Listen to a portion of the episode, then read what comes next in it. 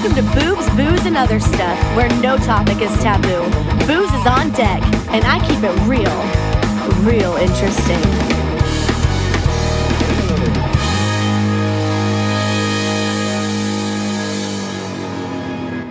Hey, hey, hey, welcome to BBOS. What's going on? Here we are out here again. Heck yeah.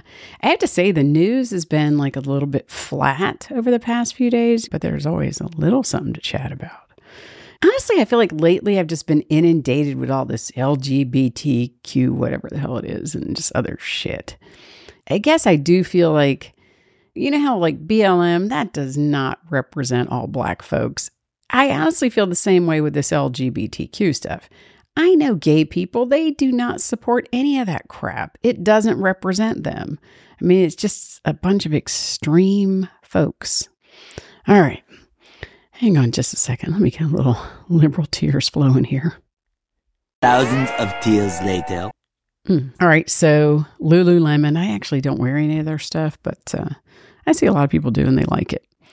Well, in Georgia, in my state, got a couple employees that were fired for breaking a policy that Lululemon has and calling the police during a robbery. Yeah, I guess they're like not supposed to get in the way. So, yeah, you kind of clear the path, you let them take what they're going to take, which honestly, look, in a break in, it's not worth risking your life over, obviously. But once they break in, call the damn cops. But apparently, they're supposed to let them break in, steal whatever, and then you scan some kind of QR code after it's all said and done. Yeah.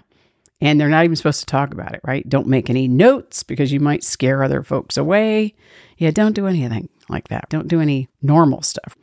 Well, the CEO, he basically said after he sacked them for not following their protocol, he said it's just merchandise. What? It's just merchandise.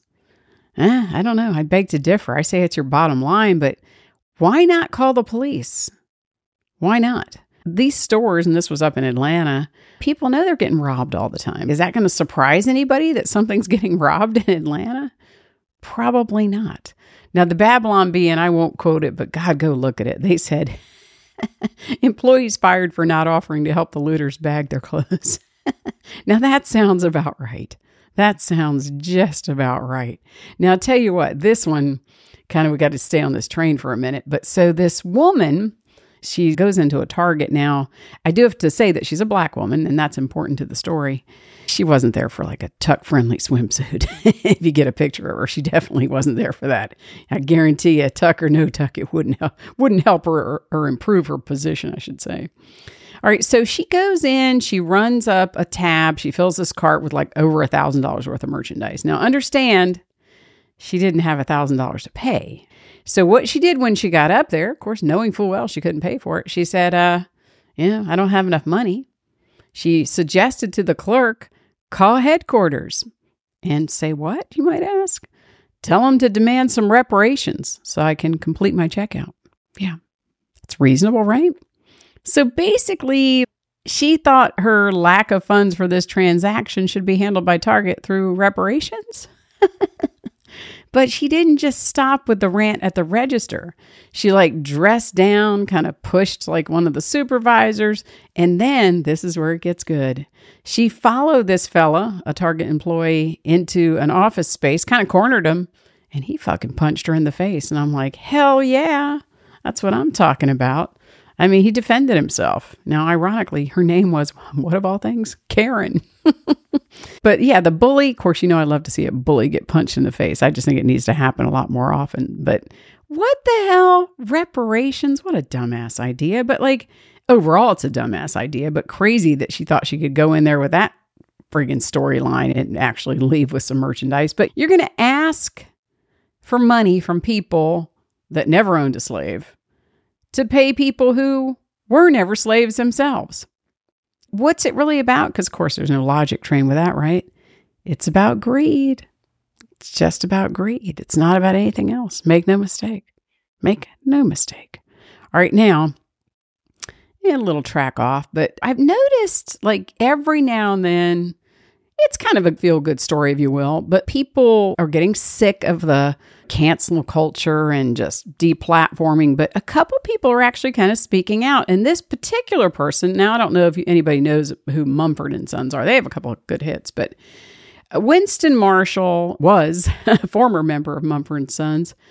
He basically stood behind a tweet that pretty much was a game changer. He's no longer with them and he's doing something completely different. But he tweeted support for a conservative journalist who had written a book called Unmasked. And what it's about, it's basically about anti Antifa, right? That's what it's about. But he, bottom line, he said, you know what? I can say that. There's nothing wrong with what I said. I didn't do anything wrong, but they canceled the hell out of his ass. But meanwhile, he's kind of regrouped, got his life together, and of all things, he started a podcast. Good for him. He's moved on. I like it. ABBA, another group. They, I guess, were in an interview, I guess, with the BBC. And basically, during the interview, they were talking about, hey, we're watching all these different artists, all these different things. They're changing what they're doing, they're rewriting it, if you will. And they said their sentiment was leave it the way it is and see it for what it is during the time that it was released. How about not trying to rewrite history, right? And during the interview, they were asked about specifically, in their case, altering song lyrics. And their commentary was hey, we live in a world now where arts, music, lyrics, books, everything is being reappraised through a filter of the so called modern world. But, like, you know, the song, uh, Does Your Mother Know? That was sang by a woman in Mamma Mia, but not originally. But yeah, it's a rewrite. So I admire the fact that some people are starting to fight back. And again, punch the old bully in the face. It's like, screw you. You know, if you don't agree with something, yeah, you're more than entitled not to agree with it. But like deplatforming and canceling people over it, I say no. That's a no for me. I'm just going to throw a little nugget in here. So I don't know how many of my listeners out there remember Ted Kaczynski or even know that he was, of course, the Unabomber. He suicided himself in jail, I guess. Finally, he was 81 years old. I'm like, why didn't he do that so much earlier? Honestly, he should have never lived to tell, in my opinion. But, you know, I'm a little bit of vigilante at heart. But yeah, oh, Ted, yeah, fuck the RIP. I hope you don't rest in peace. Yeah, not for that act, not even remotely. Let's move on to a couple little gems from the smoking gun because some of the other stuff that's out there, quite frankly, just not that interesting. not at the moment, but look, as this election gets closer, it's bound to get a lot more interesting. Bound to. All right, so this Florida man, and of course, a lot of them do seem to come from Florida, got uh, hit with a little domestic battery charge. Yeah, and uh, I don't know what his girlfriend did to deserve this, but uh, maybe she didn't do anything. It's hard to say. But he decided, based on whatever transpired, he was going to strike her in the face. Not once, but twice. Now, he didn't use a fist, he didn't use an open hand. He used something that I love, by the way. He used a damn steak. Yeah.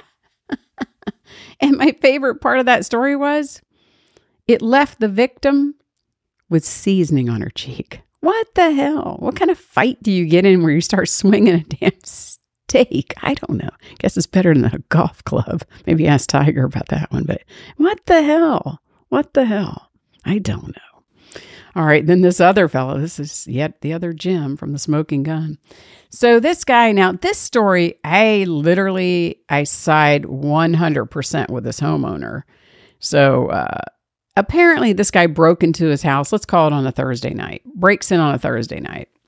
The guy he got away with it for maybe a little bit. I don't know if they arrested him or not. But anyway he broke in. I think he maybe went to jail and got right out. But at any rate he came back the next night to do the same thing. Well this guy was pretty much ready for him when he came back. He had a baseball bat that he had wrapped with barbed wire and some nails and a few other things on there. So when the dude came back, he actually left it unlocked. He just left the lights on the whole nine yards. When this guy came back, he kicked some ass. I mean, he chased the guy down, beat the hell out of him, knocked him in the head with his baseball bat. And I'm like, more power to you. Yeah. Crime sometimes shouldn't pay. You shouldn't be able to walk in two nights in a row into somebody's home and just walk out with their stuff. Fuck that. I'm not a fan. But you know, the only sad part of the story is they're both facing charges. In my opinion, the guy with the bat, eh, maybe you shouldn't have put the barbed wire on it. I don't know, or the, maybe the added nails, but fuck that. That guy should have gotten clobbered. I would have kebabbed his ass too. Fuck it. You can't do it. It's not right to steal. It's not right. It's just not right. So, yeah, I side with the homeowner 100%.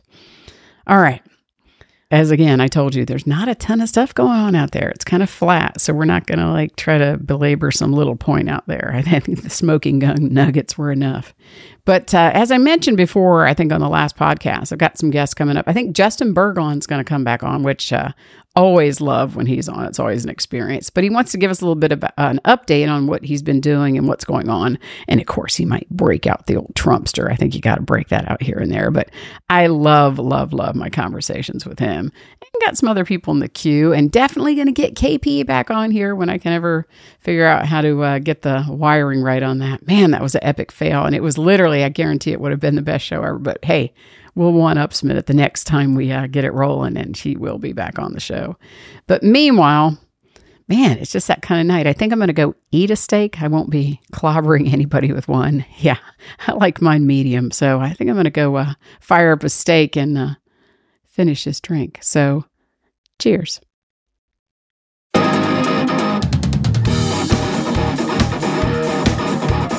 Well, it's time for a refill. Join me for my next episode of Boobs, Booze, and Other Stuff, where I vow to keep it real and real interesting.